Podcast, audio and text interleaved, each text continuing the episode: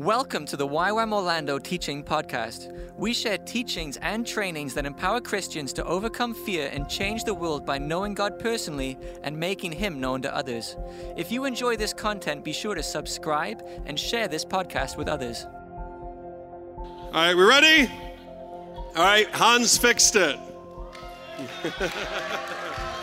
Actually, Gabe, we got to give Gabe. Gabe! Yeah! Okay, we ready? Okay, smoking weed. What's our biblical Christian response? That, that, and that, and this, and that, and that, and this, and that. All right. Okay, so I want to talk about this. Does the Bible say thou shalt not smoke pot? No. But it does say to be. Okay? This is it, guys. Often when we talk about sobriety, what do we often think about? Alcohol. Guys, it's not about alcohol only, it's about sober mindedness. And guys, I'm telling you, if you can honestly tell me, and I have had people do this to my face, if you can honestly tell me you can smoke pot and be sober, I'll say, okay, then you can smoke pot. That that's there's the line, there's the biblical line right there, guys, okay? So, and here's another thing. If you need something to get closer to God, you've got a problem. It's called addiction. Okay? In the book of Genesis, God when he cre- when he when he made creation, he gave us dominion over all things. Guys, I know as a former pothead, the minute my head popped off the pillow, it was where's a bag of weed?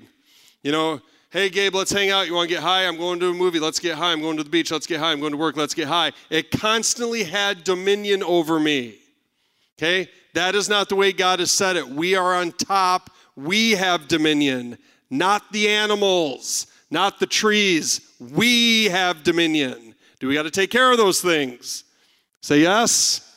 Because we have dominion, we have authority. Amen. Okay? So over and over talks about being sober. Uh, oh, I want. No, we won't watch that. Or do you got the volume going? Hansel? Gaby? Gaby?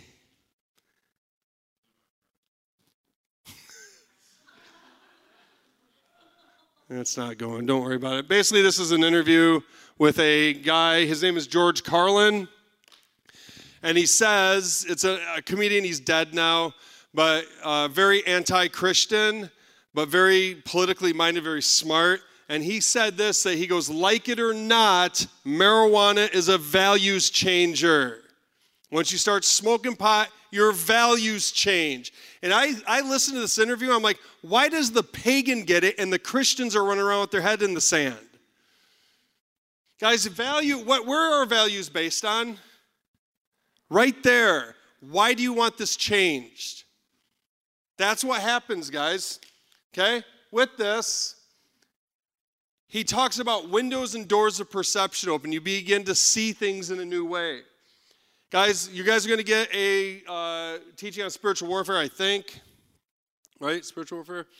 And they'll talk about gates and doors. If I wanted to leave this room right now, where do I go? I go out a door, a gateway. So I want you to think about this in our minds, guys, in our hearts, those are gateways, those are openings, those are access points. We have to stay guard on them. We don't just open them up and let anything happen. We guard that stuff, okay? And I say this, I'll just say this here there's only two gates in your life, guys. Everything you are going to do from this moment forward and past, the only way you learn things, guys, is through what you see or read or through what you listen to and take in. So, how important are those two gates? Very. What you're reading, what you're watching, what you're buying into, what you're listening to, you know, enter music and movie teaching right there. Okay, I'm not to go into all that, but think about that stuff. What am I watching right now? What am I letting in through the gates? Because it matters in our spiritual life, okay? I want to talk about these three words here. The first one is sophreno, sophron, and nepho. These are the three Greek words that Paul and Peter use. I want to show you the definition of each one. The first one is to be right minded and self controlled. Please tell me if you smoke pot, you're right minded. and self controlled. I could sit up here for the next hour and tell you silly stories with Larry for an hour about the dumb things I did. There's panic, there's anxiety, there's poor coordination of movement. These bullet points are pulled right off the CDC's website. These aren't things Ezra's made up, okay? Paranoia, that is not right minded. Irritability, well, Ezra, when I smoke pot, it's really fun and we listen to Led Zeppelin. And okay, all right? I want to say this. When you start smoking pot, it is a blast. It's fun. Don't take quote me out of context there, okay? What happens is it is like that, but the older you get, the more you do it, what happens is the the fun is up here, the pain's down here, but over time this is what happens the pain increases, the irritability increases, and the fun goes away. At about this point, your intellect should kick in and say, Oh, this isn't working anymore, and stop. But a lot of people, that doesn't happen. They keep doing it, and the pain now outweighs the fun over and over and over. And I got to do this now to function in society. I got to use something to be normal now. That's a problem. And you begin to get irritable. You begin to have anxiety and panic. And what about this? A sound mind sane. You got, it's psychologically addicting. Marijuana is not physically addicting, it's psychologically addicting, nonetheless, still addicting, okay? Studied reduced ability to learn and retain information. Within months of being clean after I got saved, guys, I was remembering what I did last week. For years, I could barely remember what I did the week before because the short term memory was gone. That's a problem. And the last one, calm and collected. All right. No, it's, it's, it should be not calm and collected because it's, or so, I'm sorry, sober is about calm and collected. You're not that when you're on pot. There's that irritability again, personality and changes, happiness, happiness, nappiness, apathy, drowsiness, lack of motivation. Okay? So, I mean, here's more problems with it, okay? It hurts us. It's unfiltered pot smoke has more carcinogens than cigarettes. Um, slows the development of babies that are breastfed, impaired memory, difficult with thinking and problem solving, impaired body movement. It goes on and on, guys. And the stronghold here is addiction. You can argue with me till you're blue in the face with it. You will never, ever convince me that smoking pot's okay. All right? And until you have revelation from that, from the Holy Spirit, I can't convince anybody of that, okay? But I want you to go to Scripture and be honest with yourself, guys. A lot of times with Lordship, with serving Jesus, it's about being just be honest with yourself. It ain't about winning the argument. Tonight, when you're in bed, you're by yourself, and these thoughts are going through your head, be honest with yourself. Can you honestly say you're sober when you smoke pot? That's the question, okay? Not did God create it, not, oh, there's benefits to it. It's the sobriety thing. Then there's the medicinal side of it, if somebody like me is offered medicinal marijuana, I would say no because of what it used to be in my life. I, I don't think I could do it because of that. Now, there's all sorts of circumstances, blah, blah, blah. I don't want to go into all that, but I think the bottom line is about sobriety, okay? Next. All right, it's an addiction, amen? So, what are we going to fight? We're going to use the fruit of the Spirit. Say hallelujah.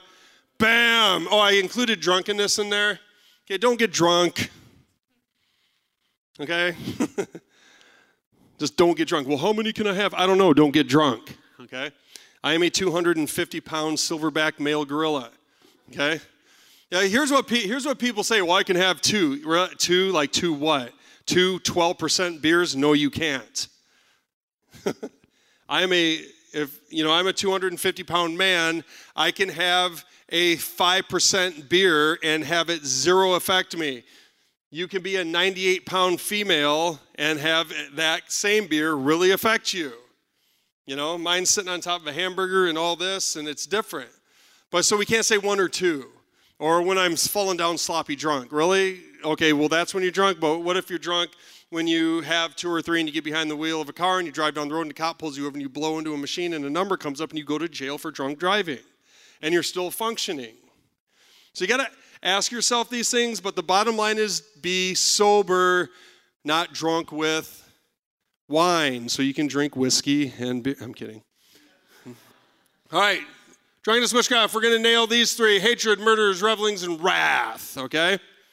I'll put them on the next slide here. Put them on the next slide here. The next slide. Come on, dude. Now it's going to go. Okay, wrath is a rage and a boiling up. Here we got a definition of it here.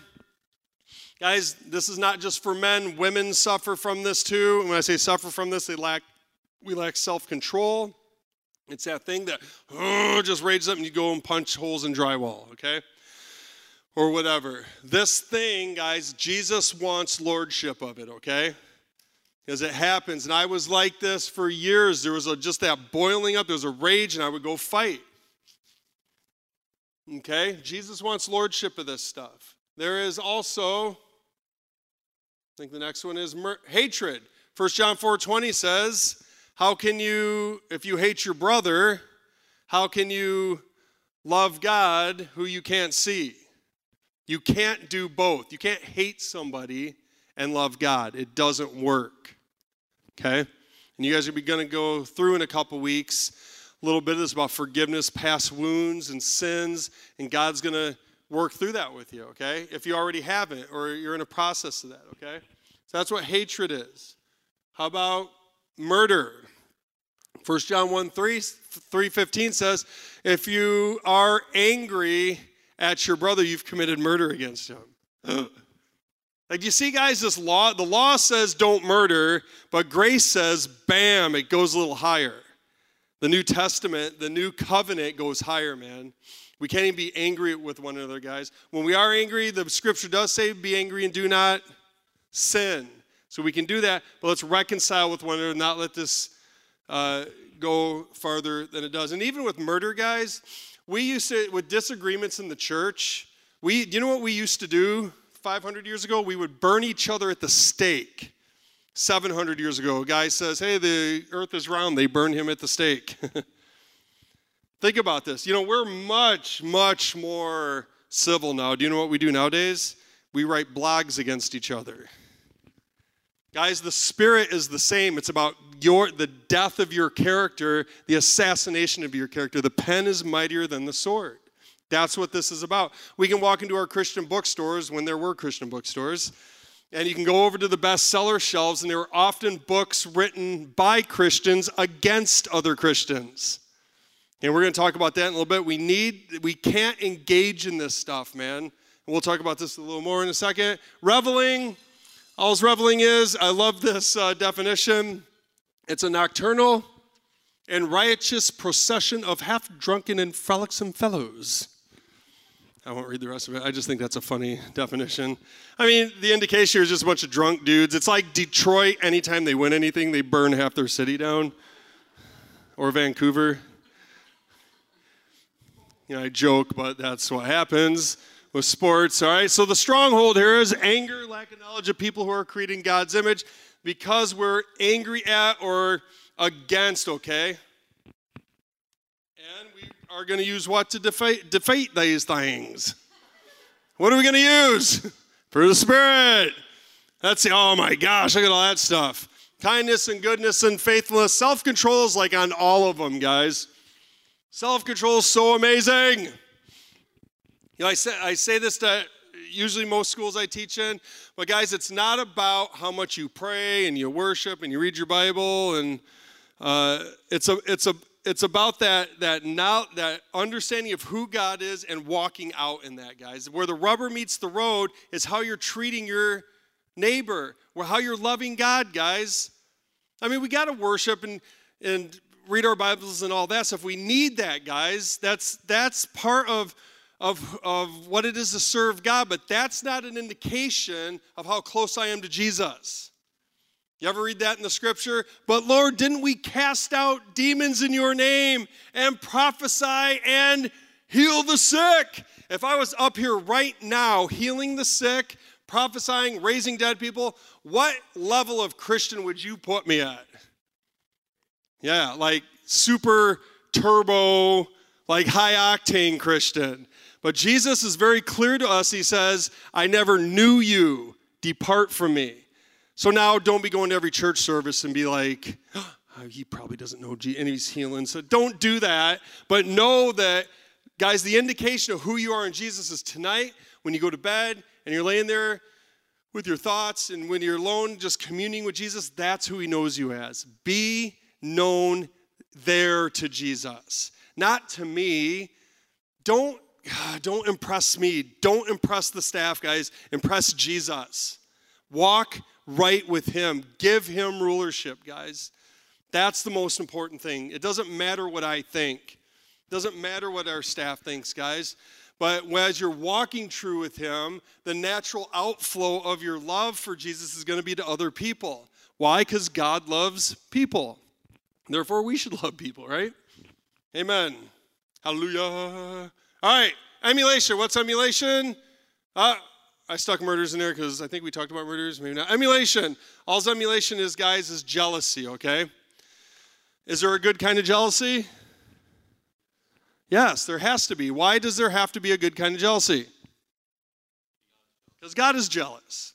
Okay, so there is a good kind. That's not what this is talking about. Here's what here's what a good kind of jealousy is. On March 11, 2000, I got married to Rhonda Griffiths, well, Rhonda Harris. Rhonda Harris no longer exists. I'm kidding. Rhonda Griffiths is her name. That was her maiden name, Harris. So anyway, at a time of the um, ceremony at a certain time of the uh, the thing. The the who? Reset? No, the the wedding ceremony.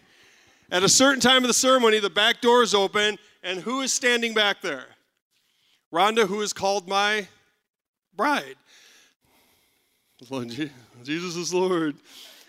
So now, during this, listen to the biblical wording here, guys. The bride and the bridegroom, as she's walking towards me, and I, and uh, as she's walking towards me, are we looking at each other? Oh yeah, our gaze is fixed on one another. Nothing is going to interrupt that. Now I'm not up there like, hey man, when is this going to be over? Like with my best man, like, hey, you want to get some chicken wings after this? Like, I'm not doing that because it's just laser focus. Now, what if as she's walking towards me, some of her ex boyfriends are in the congregation? Little PP is out there somewhere. And as she's walking, he, she, he, she gets by her, her uh, his aisle and he's like, Rhonda, hey! Like, tries to get her attention. She stops walking towards me, takes her gaze off me, and looks down the aisle, then starts to move down the aisle towards Pete. Should I become jealous? Yes. Guys, if I didn't become jealous, there would be something mentally wrong with me. Now, here's emulation. I pull out a baseball bat and go just flying over the pews and rack this dude's skull in, okay? That's emulation, okay? Don't do that and don't have a baseball bat in your ceremony at your wedding, all right? So, jealousy, non contentment is a good one. Guys, this thing with non contentment, we get jealous of things that people have. Be content. Paul tells us to be content with prosperity and with humility. I say humbleness. Is humbleness a word? Every time I hear people say humbleness, is it a word? Yeah, I know, but it just, anyway, you guys got me off topic. Rhonda saw this vision. We were at a YWAM conference several years ago. My wife saw this vision of a picture of two paths. And one path was treacherous and rocky and hard, but then it got easier the farther it went, and just the opposite for this one. It started easy and got treacherous later. And the word that was burned across that vision was contentment, convenience and comfort and contentment. And the idea was that are you willing to serve Jesus to a degree that he can mess with your comfort and your contentment. Because contentment kills lordship, guys. Convenience kills this stuff. And I'm not saying to paddle up the Amazon and like look for headhunters to kill you. That's not what I'm talking about. I'm talking about be willing to go step into that stuff, okay? That's the deal. Are we willing to enter into this kind of affair and not have this, the satanic lullaby like our Iranian sister says. All right, the next ones I want to talk about are. There's a few up here, I think. Next ones. there it goes. Behind the back works. Strife, seditions, heresies, heresies, and variance. I want to talk about this. There's murder, keeps popping in there. Okay? Don't kill people, okay? So, debate and contention, heated disagreement. Are you the argumentative guy or the I need to be right guy? Because if you are, it needs to stop, okay? William Tullian, he's one of Billy Graham's grandsons, said, When you feel the need to respond to criticism, it reveals how much you've built your identity on being right. like, I read that and I was like, oh, like, you know, get the dagger out of my back, because that is an amazing thing. Being the argumentative, being the, the need to be right guy, that's strife and sedition because it causes division. Okay? Guys, are we going to agree with each other? Not 100% of the time. No, we're not. That's okay. That's part of the proverb saying iron sharpens iron. That's okay. Okay, you guys, you just entered into an international, interdenominational organization. Some of you guys believe that speaking in tongues is right. Some of you are like, my pastor says that that has been gone for a long time. Some of you think the King James version of the Bible is the only version there ever was and ever will be. Others of you are like, that's no, there's other versions. Some of you think prophecy exists. Some of you like to dance with your arms up here. Guys, it's this is part of what we are in the body, and we can we can disagree with each other, but it's how we disagree with each other that's the big deal. Okay? I can disagree with you and be peaceful and be loving and be kind, or I can disagree with you and be a pain in the butt and write blogs against you and call you out and what you are. And we're going to talk about heresy in a little bit because that there's a line there, I believe. Okay? So with this, strife and sedition, it's a conflict within an organization. Oftentimes it's a church split. It's often a division of people caused by people. Uh, you ever read the story of Absalom? Absalom was, I'm so sick of this. All right, now it's going to go away. I knew it. Absalom was one of David's sons, and what the Bible says is that Absalom would sit at the gate of the city and wait for people to come in, and he would ask people, "What is the what is your thing you're bringing to the king?" And they would tell him his his deal, and Absalom would say, "If I was king, here's what I would do." And the scripture tells us that he stole the hearts of the people and basically caused a big division, chased David off the throne, and later on his demise, he was killed. But the idea here is gathering people, thinking more highly of myself than I ought. My group knows the best about this. You know, we see this in churches. I had a church. Uh, there was a church in southwestern Michigan that did this. This was years ago. That there was a group of intercessors. Is intercession important? Absolutely. Okay, the intercessors felt like they were supposed to intercede during the church service. So they went to the pastor and said, Hey, man, we want to, uh, you know, intercede during the service. The pastor came back and said, I don't feel like that's necessary during the service. I want you guys in the congregation. the pastor doesn't believe in intercession. Got all offended, okay? Are we do an unoffendable heart in here? That'd be, okay. all right got all offended, got a group of people together. It was like the pastors against intercession caused the church split. Because they were thinking more highly than themselves. Intercession's important, but listen, guys, when the worship leader's up there, what does the worship leader think the most important part of a church service is? Worship. And then the pastor is sitting in the front row tapping his foot when the worship leader goes 10 minutes over because he feels like what is the most important? The word or the sermon. Now, during the sermon, there's an evangelist in the fifth row saying, What are we doing here? We're wasting our time, you know? There's people out there dying and going to hell, and we're in here singing songs. Like, guys, it all works together, right? Paul addresses this in the scripture about the body, right? Does the hand say to the eye, I don't need you? No, of course not. The body functions together, all important parts, but when we elevate one above the other, it causes division. We got to be careful with that, okay? Um, your DTS, one of the main things in here, guys. How many of you guys want to ruin your DTS? Anybody? Anybody in here want to ruin your DTS? Good. Here's how you ruin your DTS start gossiping about each other. Start gossiping about your leaders. Start causing problems. There's probably some of you in here that are older than your staff and your leaders. So what? Guys, you just joined an organization called What's the first word? Say it again. What do we emphasize the leadership of? Okay, so relax. It's our anointing. Do youth make mistakes? Does 70 year old people make mistakes? What's the problem? okay, these guys aren't going to make mistakes. Well, they probably, well, you're going to make mistakes. We're all going to make mistakes, okay? Let's get over it. Get over, get over it, guys. We're going to, ah, geez, guys, get over that, okay? Just submit, love one another, and speak life to one another. Guys, and what happens is Proverbs say that where words are many, sin is not absent. What often happens, it's 11 o'clock at night, it's 12 o'clock at night, you're in your dorm, you start talking, all of a sudden somebody starts gossiping. What needs to happen in here, guys, you got to commit to each other to hold each other accountable to that stuff. Like, hey man, let's not talk about that. It's just not, it's not righteous. We shouldn't, we shouldn't be talking about Joe like that, okay? even though he's a Ravens fan, okay? We should not be talking about Joe like that. You know, this happened to me years ago. I was in uh, Dean Sanger. I don't know if you guys, he, he's one of our main leaders here. I was working with him. I was in a van. We were in a van. It was hot. It was Orlando.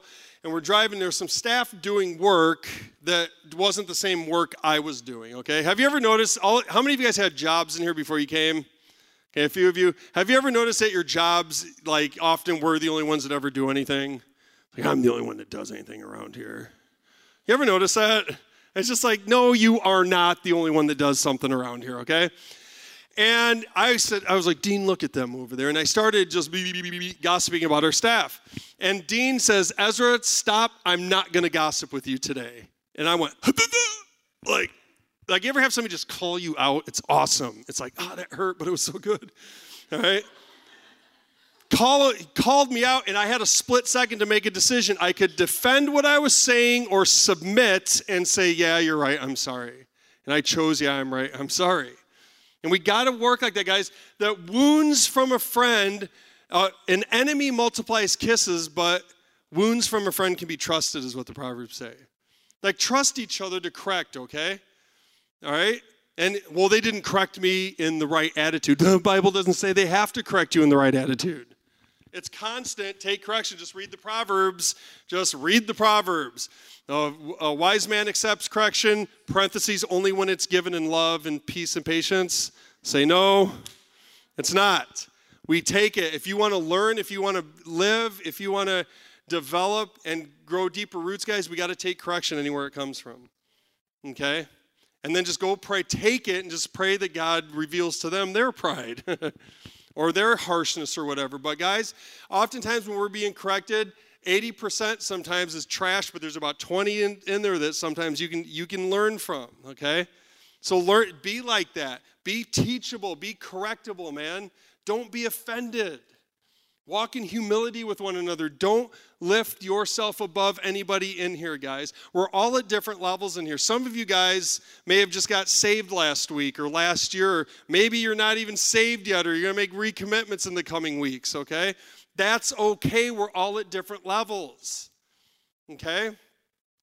Like what I'm teaching you guys is the Lord's going to reveal things to you guys if He hasn't already about activities and areas you need to get right before Him. I always think of like a, a sculptor or a, a, guy that you know makes statues. um, like if we had, if I was doing one of Joe up here, I get a big block of wood up here. The first thing as a sculptor that I have to have is an image of what that's going to look like. And this is what it's like with God, guys. He's got an image of what He's trying to build you into. You know, Michelangelo was asked about that. Beautiful carvings this guy made and beautiful statues. And somebody asked him, How did you do that? And he said, Well, the image is already in the wood or the marble. I just remove the pieces that don't belong there. Yeah, real easy for him to say that, but. But if I'm going to do one of Joe, the first thing I got to do, guys, is get rid of some big chunks, right? And this is how God works with us. There's sometimes there's big chunks in our lives that require big tools. You know, for me, it was you know, my language, there was sexual sins, smoking, different things that were like, God had to just and get off. Now it's not like that. Now he's in there with more fine tuned detail instruments of torture and hurt. it's like, what about that gossip? What about that thought? What about that, that thing that you just said there? You know, convicting me of these things that he is carving me and making me more into his likeness. And guys, here's the great news it never ends. You are constantly being built, constantly being challenged, constantly being in this, this learning stage, guys. You never get into a place where it's over. I just told you guys a story back in May. I submitted to this ministry about abortion, and God revealed all sorts of stuff I've been walking around with for 30 years. It was awesome. We got to accept that. Like, my main prayer as a full time minister for 25 years was God, let me be a learner at this thing. I don't want to be this guy. I've already seen all this, I've been through this. Don't be that person in the DTS, okay? Hey, what are you learning this week? Oh, I've kind of already heard all this. Don't do that. Guys, ask the Lord for something to get. Guys, I've sat, I mean, this is my teaching, but the teaching you guys are going to hear this week, I've sat in it 20 and 30 times over, and I still get something out of it. Because we got to approach it as a learner, man. Yeah, I've heard a lot of that, but where we are in our life sometimes, where we are in our journey, just like with the scripture. I've read that verse 57 times, but that 58th time, now that I've got three kids and I'm going through this situation, really speaks different to me than when I was 19 years old or 27 years old. So come with that heart, guys, and learn from each other. Amen? Now, heresy, we got strife, sedition, the divisions, and the heresy is the thing I want to talk about because it's, it's basically it's a teaching that's contrary to that of orthodox religious view, okay? So, what I do is I put these up as the core. Okay? Within a DTS, because we're interdenominational, you're going to be learning some different stuff or uh, roommates with some people from different churches. But, guys, the supremacy of Jesus, his, the deity of who he is, Jesus is God and his role in the Trinity, that is, these are the things right here that I would take a bullet for. Okay? It's like, do you believe Jesus is the Son of God? Yeah, you're done. You know, do you believe that we should speak in tongues? well, what do you think? No, I don't think so either. Move on to the next person, you know? I'm not taking a bullet for that. I'm taking a bullet for Jesus is the only way back to God. The only way back to God. He's not a way or part of a way, He's the only way. The Bible's accurate, true, and inspired by God, and Jesus was crucified and resurrected died and resurrected. Those four things right there is what separates us from every single worldview on planet Earth, guys. Those are the most controversial things right there. Those are the things we can't bend on, okay? And I see it kind of like concentric circles, like a target. I got the core right there. I got women in leadership, tongues, predestination of the Sabbath. King James verse NIV is off the target because I don't even think it's necessarily a thing, but the rapture. So those things on those outer circles, guys, I would not. It's like, hey, let's dialogue about it. What do you think about the rapture? What do you think about predestination? What do you think about the Sabbath? Let's talk about that. Proverbs says, as iron sharpens iron, so one man another. Okay, again, we can disagree with each other. It's how we disagree with each other. I walk away from a conversation with Hannah, and now I go over here and talk to these guys about how much of an idiot she is, and gossip, gossip, gossip, and put down, put down, put down, and death, death, death. That's a problem. Okay? You ever notice how we do this in Christian circles? It's like, Joe, I need you to pray for me and Rhonda. We're kind of going through it right now. But I want to tell you what she's doing so you can uh, so you can pray more intelligently. And then I just unload on my wife to him. Okay? Like we do this sometimes. Okay, don't cloak our gossip and trashing and death in spirituality, okay? Now, obviously, there's people I'm close with It's like, hey, Rhonda and I are going through this. My perspective is here's what she's doing. Can you help me? Maybe there's some way I'm participating in this too. I got to know that there's another side to this, you know? So, all that to say, the, the, No, that didn't work. did I do a dance move? There it goes. Gossip slander. Okay? Gossip slander, I know it all. That's everything, okay? Let's get through the spirit up there. There it goes. Bam! Goodness, gentleness, self control, okay? I don't know why this isn't working very well today. Envying's the last one. All right, do you promote one another? Um, Jonathan David in the scripture. Real interesting, okay? Who was Jonathan the son of? Do you guys remember? Saul, which meant he was in line to be king, guys. And we know that Jonathan didn't walk in envy because the way he treated David. Like, imagine being in line to be king of the country you're in, and God just goes, goes over you and picks this dude, David, and you're like, what the heck, man? But we know the way David and Jonathan got along, that there was no envy, there was no slander, there was no uh, bad blood there. He promoted him. All right? the comparison, guys, we get into this comparison thing. Proverbs 24 16 says this that a righteous man will fall how many times? Seven times. And this is so important, guys, with us where we're at. We're all, again, we're all at different areas in our life, we're all at different levels. But listen, if I wiped out before you right now, one time, how am I able to fall a second time? What do I got to do? I got to get back up. And that's the deal, guys. It's not about falling, it's about getting back up. And when we fall and stumble, fall towards Jesus. Okay? It's not about perfection, okay? The scripture does says be perfect as your Father in heaven is perfect. But you know what, guys? This takes a while to do this. There's things that I struggled with when I was 21, 22, 23 that I don't struggle with anymore. But there's things now that I struggle with that I never did then. And it's a constant progression of leaning into Jesus, guys. Lean on the Father so much that when He moves, you fall down. Be constantly leaning into Him. Stay tender to the conviction of the Holy Spirit, man. When God convicts you of something, guys, make it right now. Don't sit around and wait and justify and well, she said and this and well, they'll think. Do it now. Do the right thing right now. Humble yourself. Repentance, repentance, repentance. I'm going through with my older two kids right now. We're we were a few months back working through the book of Acts because I want I wanted to, and I highlighted everywhere it talked about repentance. Because, guys, this is key in the Christian walk. Live lifestyles of repentance.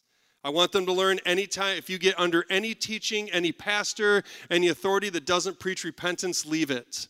Because it's about repentance. Make it right. Be convicted, guys.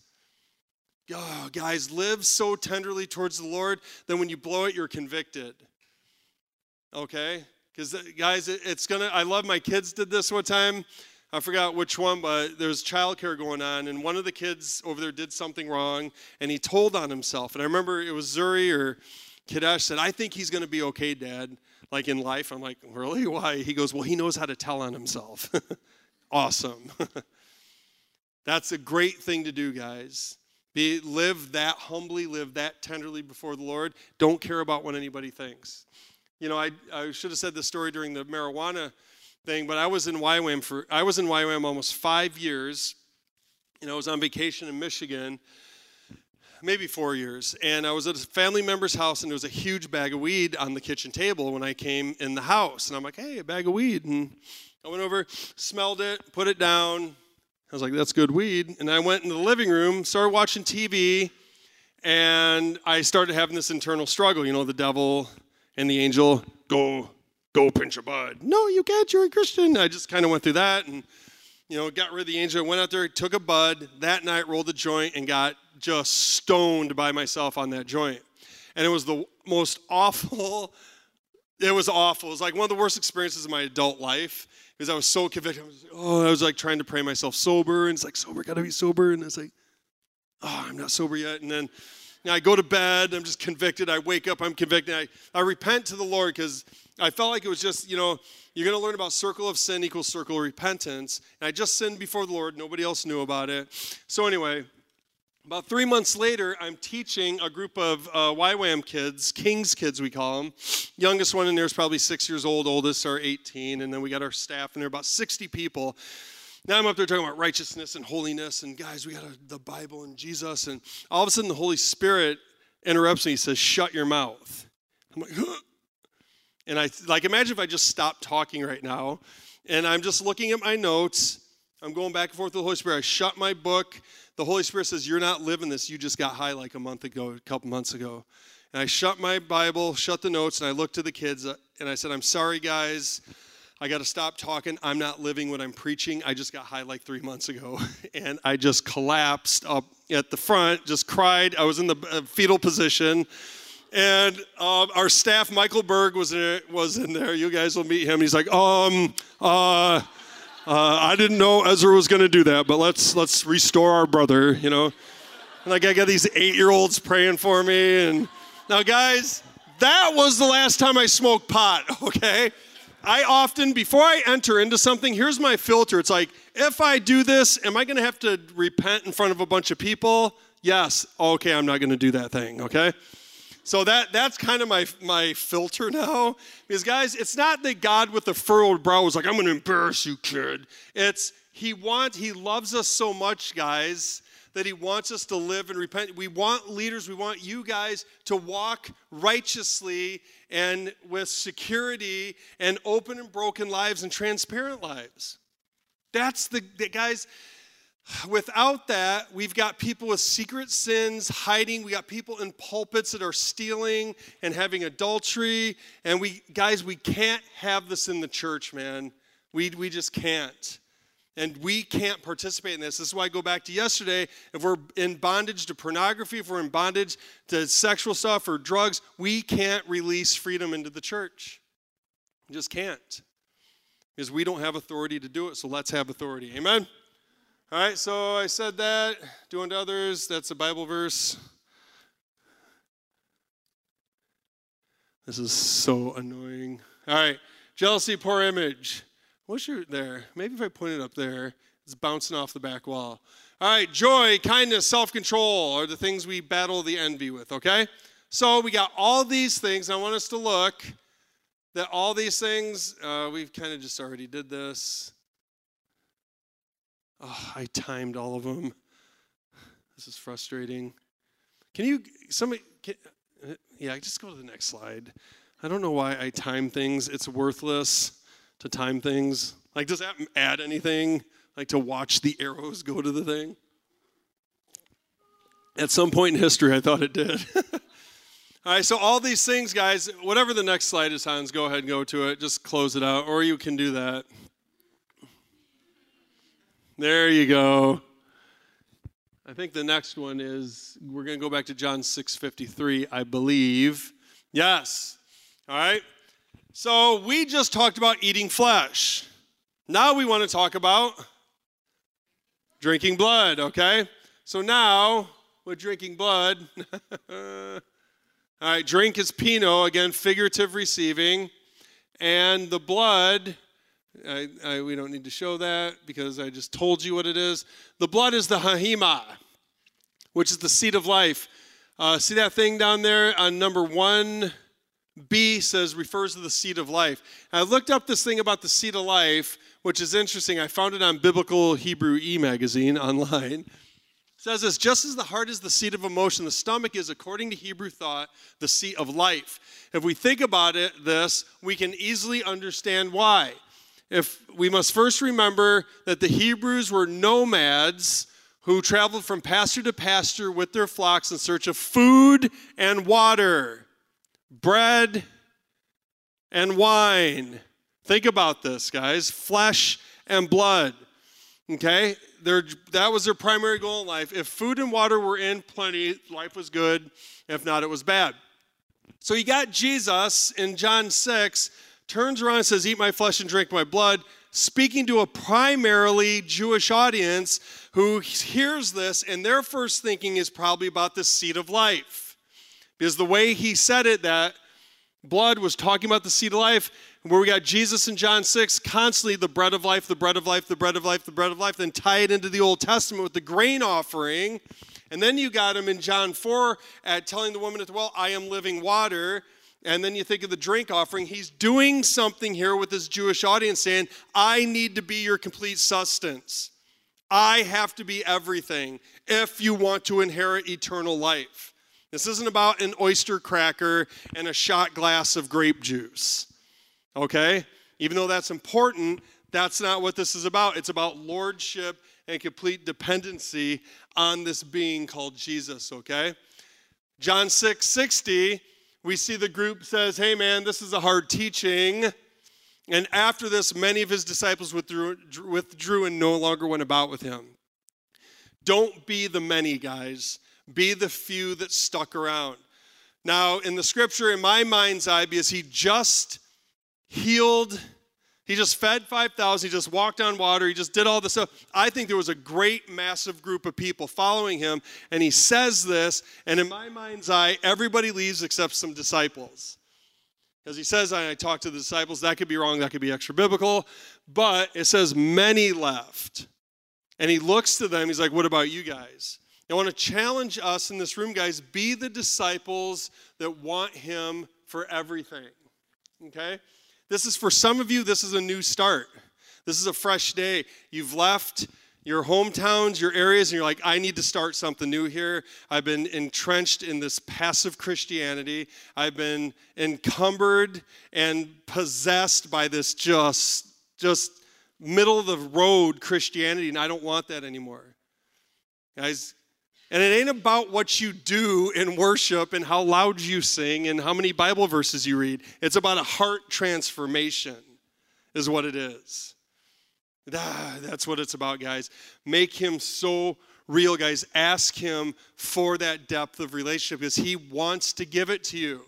He wants that. That's his desire. He's willing that none should perish. What's the will of God? That's the will of God, that you shouldn't perish. Amen? Allow him to be all.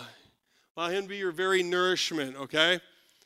Any guys, I could have came in here yesterday and just said, guys, here's lordship. Anything, any place, anytime, anywhere.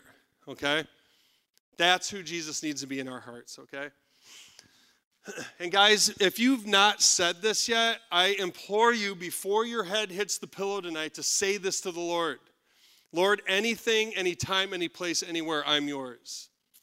That's what he's waiting for. I was on Totzke Road in Baroda, Michigan in 1995 when I did that. I remember exactly where I was. And he constantly reminds me of that. I was in my 1988 Ford Tempo, four door, it was red, with my $2,000 Alpine system, cranking worship music, just dancing in the middle of a road at 2 in the morning. And I just shout this at the Lord. And he reminds me of this periodically. Hey, Ezra, go do this. Hey, Remember what you said back here? Yes, okay, you're right. and then I have a wife and children that do that to me. Guys, I had a, another time right after I was saved. I remember I was driving down, uh, you know, the road in your hometown, that road with like Burger King and McDonald's and that strip in your neighborhood or in your city. And I was at a stoplight. And at the stoplight, the Lord, it was like a vision or a dream or something he showed me all those industries. And have you guys ever taken uh, tissue paper and lit it on fire? Like lit tissue paper on fire and then dropped it, and it's like consumed before it hits the ground. Usually, all the guys are like, "Yeah," and then the girls are like, "I've never done. Why, why would you do that?" But this lady's after my own heart up here. Lighting things on fire. All right, and it's how I mean, it's consumed before it hits the ground. And the Lord showed me all those massive billion dollar industries in America went just went up in flames that quick. And behind that was the vastness of eternity. And the Lord told, told me at that stoplight, never put your trust in this temporal stuff. Only what you do for eternity is the only thing that's going to last. And I was like, oh. And then I went, the light turned green and I went on my way. But I've never forgot that, guys. So as we enter into this, as you enter into this, some of you are already there. You're like, yeah, I'm doing that. Some of you are like, I don't know. He is worth it, guys. And you're going to find that out as you walk with him, guys, that he is worth it. The word of God is like a lamp unto my feet, is what the scripture says.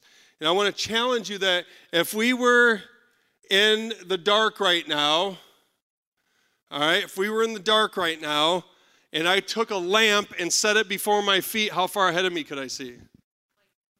Yeah, 10, maybe 10 feet, depending on how dark it was and how bright the lamp was. Okay, so you can see the next few steps. The Word of God does not say that the Word of God is like a 40,000 candle watt spotlight shining a quarter mile down the road. Now, every planner in the room just freaked out. God still works with that, amen? Danielle's like, Amen. Hallelujah. But guys, God, we have to trust the Lord to a degree. And I would I always ask this, guys, faith without works is dead.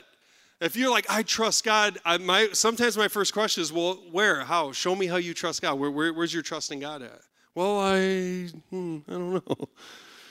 It's like, I love my wife. I trust my wife. Well, prove that. Well, she's on every single bank statement I have. She has my credit cards. She's on my mortgage payment. She's on, there's areas I can show you. She has her own Facebook page.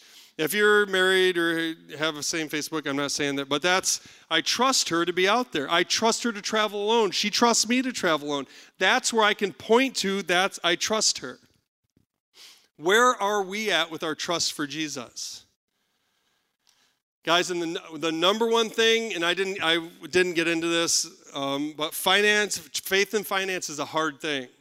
Okay, you've just entered something called Youth with a Mission. One of our biggest deals is faith and finances. And guys, let me tell you something nothing tests your faith more than being pushed up against the wall, pursuing finances in the name of the Lord. And it is because, especially those of us from the West, we get that. Like, well, how am I going to? I can't, wait, I got to pay. I get that. Trust in the Lord, guys. The Word of God's like a lamp. As we take that step, He's faithful to provide for us, guys. But you have to take the step, and He will. And this is not just in finances, guys, this is in everything. If you want lordship, guys, get with Him and then live a life where you're in complete obedience to Him. And then next week, you guys are going to be learning about hearing the voice of God, I think. And guys, one of the keys there is living a life of repentance and keeping a clean heart. You know, I'm not hearing God. Well, did you do the last thing He told you to do? No. Huh? Is your heart clean? Have you repented? Is there things that you haven't repented for? Well, yeah, well, that, that's why, man. The, the Psalms say, if I regard sin in my heart, you won't hear me. That's what it says. Guys, this isn't, this isn't like a thing. This is like, a, I want to be free. I want to go forward. Repentance needs to be a joyful thing, joyful repentance. Man, when, when a sinner repents, there's more celebrating in heaven than anything. Like, have you ever noticed whenever we have repentance times, it's like, and like, you know, we got our circuit riders talk about this that like five people in dress in black come out from the right side of the stage and the lights go down. It's like, oh, repentance. It's like, no, let's repent. Woo! Let's be happy about it and move on because, guys, let's repent of that sin. I ain't doing that crap no more. Let's move on. That's, I say that's as easy as it is, but, and I get there's hard things, but man, let's just move on. Amen? So, what we're going to do is, um, I want to take some time to process a little bit with this stuff is uh, after lunch, we're going to talk about this. The, the part of lordship is obeying. Remember, if you love me, you'll obey my commands. The last thing Jesus said to us before he left earth was what? Go into all the world and preach the gospel. To who? All nations, man. It's the most exciting command in all of Scripture, guys. And lo, I'll be with you always to the end of the age. I mean, that stuff gives me goosebumps because He's with us, guys, and He wants us to go. He's given us power from the Holy Spirit, and we have authority, man, over everything. And, guys, what happens is when the Word of God comes, the deceit of riches, the worries of the world, and the desire for other things come in and choke that word in you. and we can go into a lot of this stuff, but the worries of the world, you know, one of the main worries everyone in this room has well, I don't know if I go into missions because I don't know if I can afford it. I don't know if I can trust God for finances. Guys, it's going to kill the word, it's going to kill the commands of Jesus in us and other things death, marriage, all this stuff that the enemy whips up and just yells in our faces all the time. We got to push it down, rise above, and take Jesus at his word that he will provide, that he will be with us. They look at the birds of the air, they don't sow, they don't reap, yet your heavenly Father uh, feeds them. Okay? Amen? Thanks for listening to the YWAM Orlando Teaching Podcast. Would you like to be in the room during a training like this? If you're ready to devote this season of your life to learning to live fearlessly and change the world by knowing God and making Him known, then go to ywamorlando.com and apply for free to our discipleship training school.